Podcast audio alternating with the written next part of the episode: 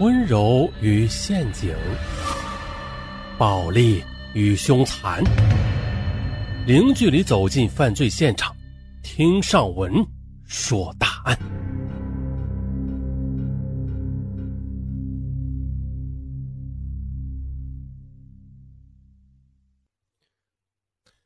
谁是中国历史上最大的绑匪呀？毫无疑问的，那就是张子强了。他绑架李嘉诚的儿子，就勒索到十亿港币的赎金，这绝对是世界第一的。啊，我们呢从头说起。这港台和大陆的黑帮有着极大的区别。比如呢，台湾、香港这十几二十年是民主制度，黑帮不容易找到长期的政治保护伞啊，主要是靠钻法律的空子为生。同时呢，港台的法律制度比较完善。如果没有可靠完整的证据，那明知道是这个人做的案子也无法定罪。所以，港台真正的黑帮大哥多少都是懂一些法律的，甚至高价聘请法律人士啊，甚至警察做顾问啊，以保证作案以后不会被追究责任。如果黑帮操作得法，那真的很难抓住他们，至少很难抓住大哥级的人物。换句话说，警方是处于很不利的地位。那歹徒不管是否做了案子，被捕的时候他都是无罪的。你必须证明他有罪，就是这个道理张子强也是这样。表面上的张子强似乎很嚣张啊，其实啊，在黑帮林立的香港，他最多算得上是一个中等头目吧。而相比新义安、十四 K 等等这些黑帮的龙头老大，这张子强他算得了什么呢？嗯，恐怕连一个堂主也比他威风。啊，就是这样的一个张子强，十二岁开始做小混混，十六岁因为砍人坐牢，一直混到三十多岁，张子强这才是一个黑道中级头目啊，也有了自己的一批小弟。按照黑帮的规矩啊，张子强按部就班的，怕是一辈子也做不到一个堂主。可是呢，张子强这个人很有野心的，加上他特别好赌，经常欠下大笔赌债，必须要搞钱。这个人不是普通黑道人物啊，他有胆量、有头脑，更有魄力，还懂得法律，能做大案。果然的，在一九九零年，也就是他三十六岁的时候，张子强做了第一个大案。一九九零年二月二日，在香港启德机场，瑞士劳力士总公司往香港空运了四十箱两千五百块的劳力士表，价值是三千万港币。可是，当保安公司的押运员将手表搬上车时，突然冲过来五名持枪的蒙面歹徒啊，将手表全部给劫走了。押运员回忆啊，歹徒作案手段非常高超。我们刚要关上车门时，五个蒙面人突然冲了过来。蒙面人分工很明确，两人跑到驾驶室，用枪抵住了坐在驾驶室的押运员，并且缴下了已经惊呆的押运员手中的散弹枪。另外三人则用手枪抵住搬手表的两名押运员，并且迅速的将他们推上了车，用塑料手铐将他们铐上，并且呢又用胶带纸封上了嘴，最后将车门从外边锁上了。这些歹徒非常专业，前后只用了几分钟，也没有伤人，也没有留下证据。后来香港警方也没有办法，只能试图追赃捉贼，但这些手表却像是蒸发了一样，从来就没有被找到过。警方认为，这伙歹徒应该不是大陆的大圈帮，而是香港本地人，因为他们有强力的销赃渠道。要知道，能够将高达三千万港币的手表处理掉，这可不容易啊！比如呢，当年的悍匪叶继欢就是兜售几块抢来的高档手表，这才导致马氏前蹄被捕入狱的。那时候，警方通过内部线民大概知道，可能是一个叫做张子强的团伙做的案子。但是缺乏证据，只能是装作不知道。而短短一年后啊，也就是一九九一年七月十二日，启德机场又被歹徒给抢劫了。那这次抢劫额度那更大，高达美金一千七百万，港币三千五百万，总值约港币一点七亿。这次还是五名歹徒啊，他们拦截了银行的装甲运款车，将三名持散弹枪的押运员堵在车里，顺利的将巨款抢走。而在抢劫过程中，由于歹徒们给押运员蒙上了眼睛，啊，这五名歹徒就放心了。其中一人上车之后还撤掉了面具。不巧的，一个押运员蒙眼的黑布竟然意外掉落啊！看到了这个人的面目，不错，这个唯一没有蒙面的就是张子强。果然，稍后警方追赃发现，张子强的老婆罗艳芳曾经向银行存入大笔现钞，其中啊，四十万港币的编号就是被抢劫的三千五百万中的一部分。一九九二年，警方将张子强给抓获，判处十八年有期徒刑。但张子强很狡猾，作案前呢，他就做好了完善的法律准备，还聘请了香港最好的律师。以押运员辨识不可靠啊，几十万元现钞并不能证明结案为由，最终是无罪释放，前后只坐了两年多的牢房。而更有甚者，张子强还反咬一口啊，以无罪为理由向香港警方索赔。大家猜结局是啥呀？香港警方赔了他八百万元港币巨款。好嘛，其实啊，香港警方明知道张子强做了这两个案子，可是呢，没有充足的完整的证据，只能哑巴吃黄连了。这还不算，期间呢，张子强的老婆罗艳芳在律师的帮助下加大表演力度，他召开了新闻发布会。在会上，罗艳芳首先对着众多的话筒说：“张子强先生是被冤枉的。”啊！警方指控张先生的唯一证人是一个押送员，那他声称曾在现场看见张子强了。可是的，现场进行指认时，他又不能立即认出张先生啊，却在离开指认现场时又回头指认张先生。啊，这个指认不能让人怀疑他的真实程度，而且呢，这个证据是独立的，不能形成一个证据链，因此在法律上是不能成立的。啊，所以我们有信心打赢这场官司。而张子强，他则通过地下钱庄轻松的将赃款洗白，啊，吃喝玩乐极为潇洒，仅仅豪华跑车就有十几辆，其中定制的兰博基尼跑车就高达三千万港币。显然，这些都是赃款购买的，不然张子强他哪里能赚到这么多钱呀？啊，别人有了这么多钱，可以安安稳稳度过下半辈子。可惜张子强本人烂赌成性啊，去澳门一次输赢都经常高达上千万的。果不其然，很快的他就输掉了大部分的赃款，被迫要作案。时间到了一九九六年，张子强决定继续做大案。可自从之前的两起惊天大案以后，香港机场和金融部门高度戒备起来。并且改善了安全制度啊，也就是说，想要重复以前的模式，那基本是不可能了。可张子强他是个聪明人啊，他与时俱进啊，决定改变模式，改为绑票。这香港有钱人众多，这不就是人肉银行吗？张子强买来一本十大富豪的杂志啊，准备按图索骥。而排在第一位的，自然就是李嘉诚了。大家都知道李嘉诚是吧？半个香港都是他的，自然呢，钱对他来说只是个数字而已。啊，谁都知道李嘉诚是香港乃至世界的重要人物，绑架了他，那非同小可呀，就等同于绑架国家元首。这这谁敢绑架呀？即便是新义安、十四 K、竹联帮这种强大的帮派，也没有人敢去做。可是疯狂的张子强，他根本不在乎。最初，他本来想直接绑架李嘉诚，但是后来又考虑到啊，李嘉诚是掌握李氏家族的大权，那李嘉诚被绑架的话，那还会有谁能有效的筹集足够的赎金呀？啊，这个想法也对。于是乎，犹豫再三，张子强决定绑架李嘉诚的长子李泽钜。谁都知道，李泽钜是李氏家族的接班人，太子爷，绑架他也是一样的嘛。而接下来的绑架过程，想必有许多听友应该都知道。一九九六年五月二十三日，张子强带着一批小弟埋伏在一条偏僻的小路上。当天下午六点左右，李泽钜乘坐高级房车下班回家，被张子强他们的面包车给包围了，还朝天开了两枪。当看到手持 AK 四十七的劫匪时，李泽钜和司机两人早就吓得魂飞魄散，乖乖的束手就擒。他们被押送到荒郊野外的一个养鸡场。当时的李泽钜才三十二岁，哪里经过这种事情？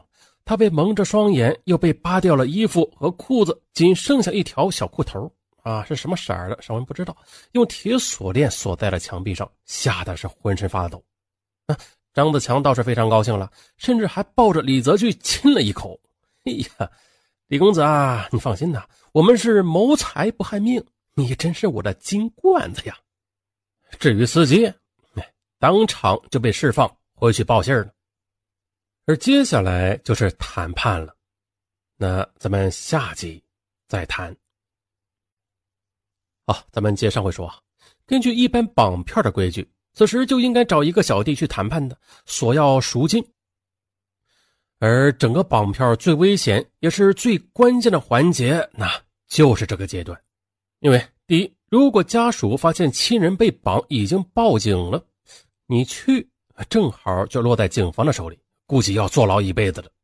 第二。李嘉诚能够做到香港富豪，那自然不是泛泛之辈啊！一般人能够压得住他吗？啊，不见得你能够要到足够的赎金。而第三，香港的富豪，即便不是黑道出身洗白的，那至少也和黑白两道有着千丝万缕的联系吧？啊，都不是善男信女。那如果李嘉诚已经找到黑道帮忙，啊，说不定等着张子强他们呢，就是另外一群悍匪了。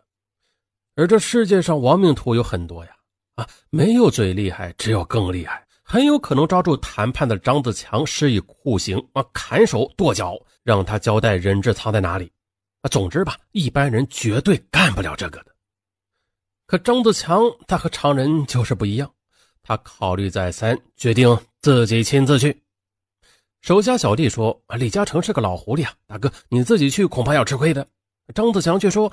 李老板是个生意人，那钱多的数不过来，不会把钱看得比儿子重的。钱可以再赚，那能接班的儿子只有这一个，他不会乱来的。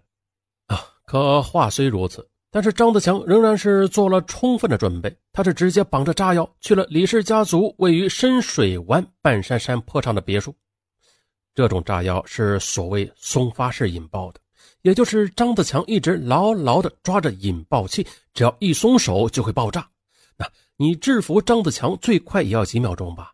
而起爆只要零点一秒钟，那根本来不及。自然的，一旦起爆，那自己也就活不下去了。这是一种亡命的方法。而接下来的李嘉诚和张子强的谈判，大家想必也都知道了。两人一直是心平气和地交谈着。似乎并不是命悬一线的斗争，而是在谈什么生意啊？张子强呢，四十一岁，李嘉诚六十八岁。张子强很直接的说要二十亿港币现钞作为赎金，而李嘉诚倒是没有讨价还价，但表示啊，香港银行不可能取出这么多现金，最多可以提取十亿。为了表示诚意，李嘉诚取出准备在家中的三千八百万港币现金，交给了张子强，让他当场拿走作为见面礼。而张子强微笑的表示同意了，但要求三天内必须交齐十亿。很快的，第二天呢，张子强又来到李嘉诚的别墅，开走了一辆装满五亿现金的面包车。第三天又取走了剩下的五亿。期间呢，两人有过一些谈话，现在看起来很有意思啊。李嘉诚曾经和张子强攀谈：“啊，你有这种胆量，我看你干什么都能赚钱，何苦干这个呀？”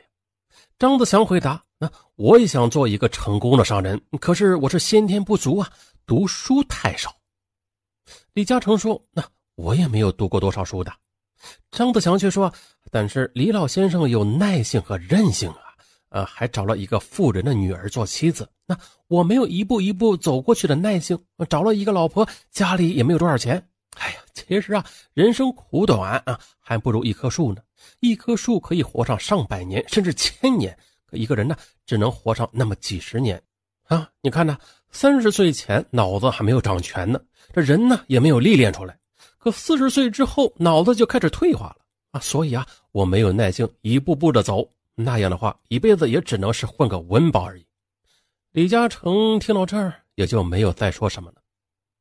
而在张子强取走最后一笔钱的时候，李嘉诚却向他说了一番话，似乎是在教育他怎么做人。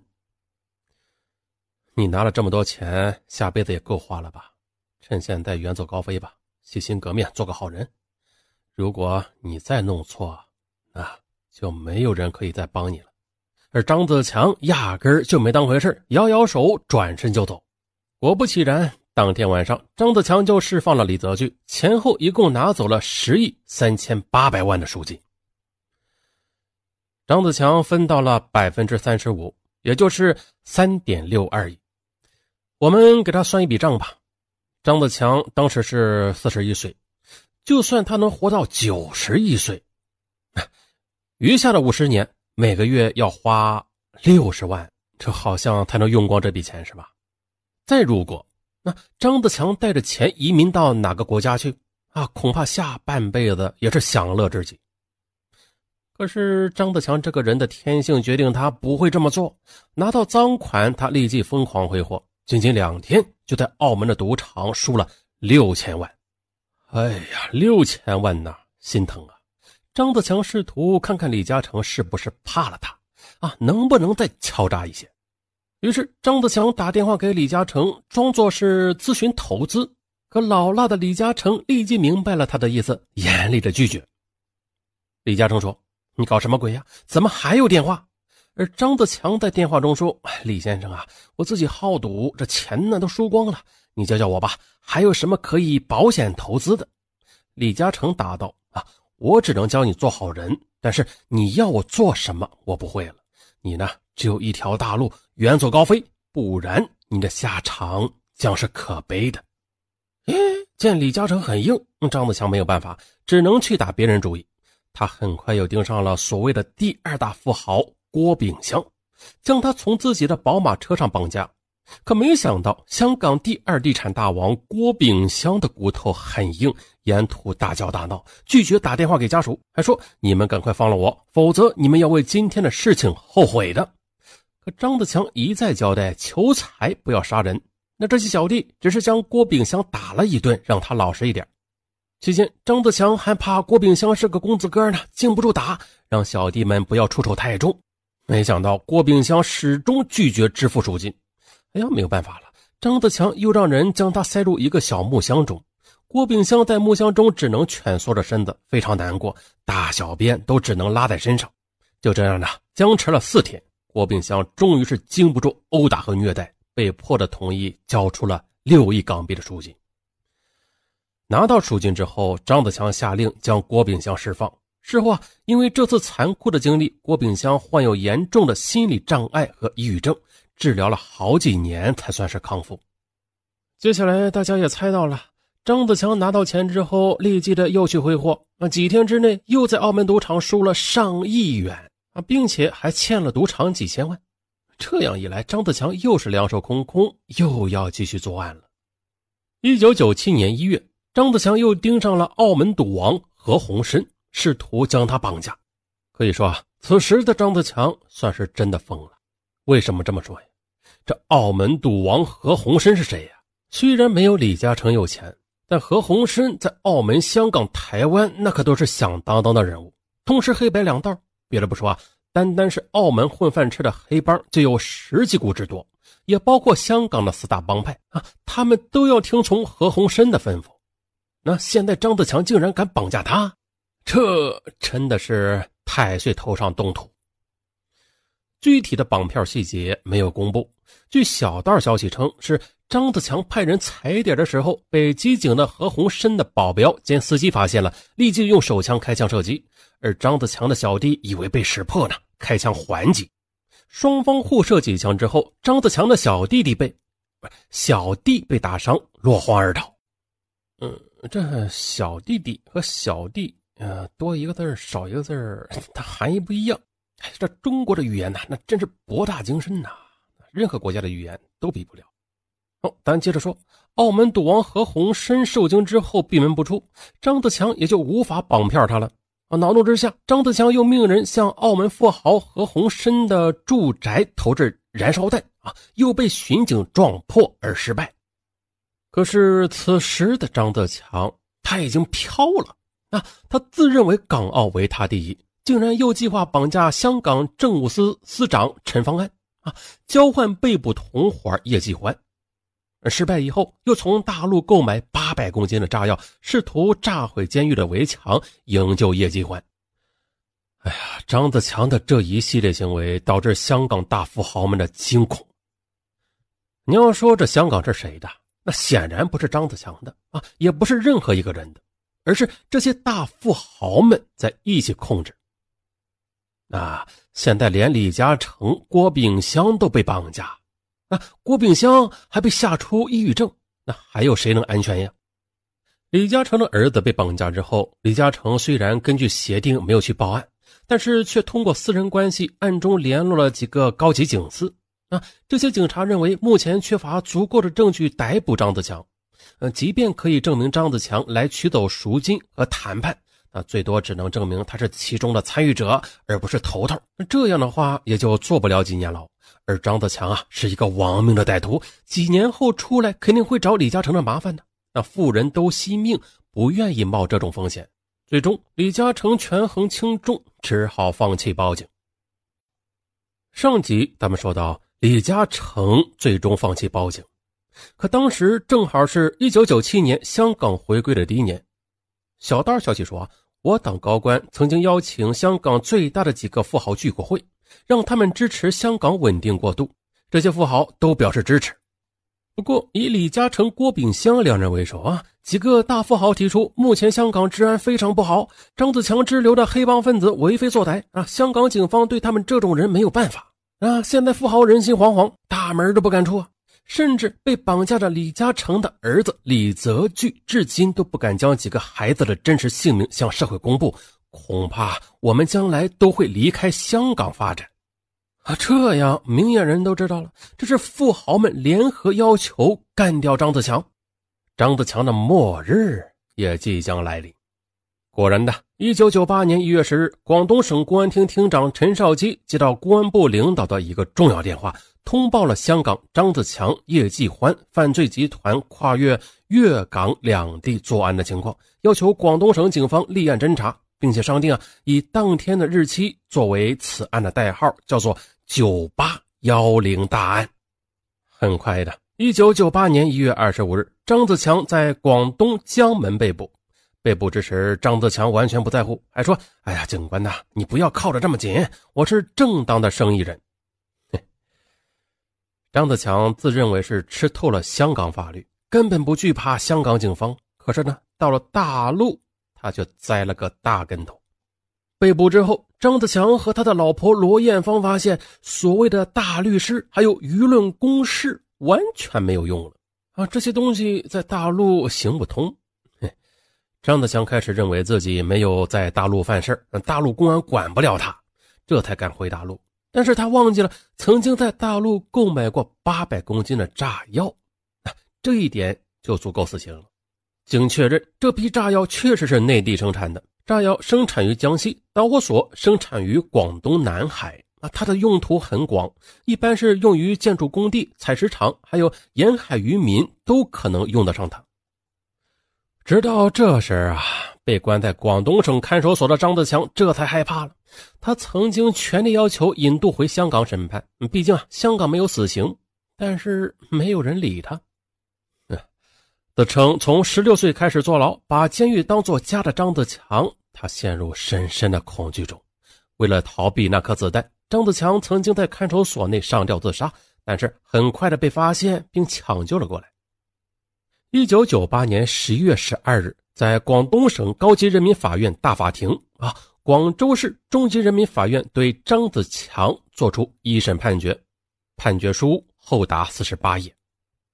一九九八年十二月五日，广东省高级人民法院开庭，对张子强犯罪集团作出终审判决。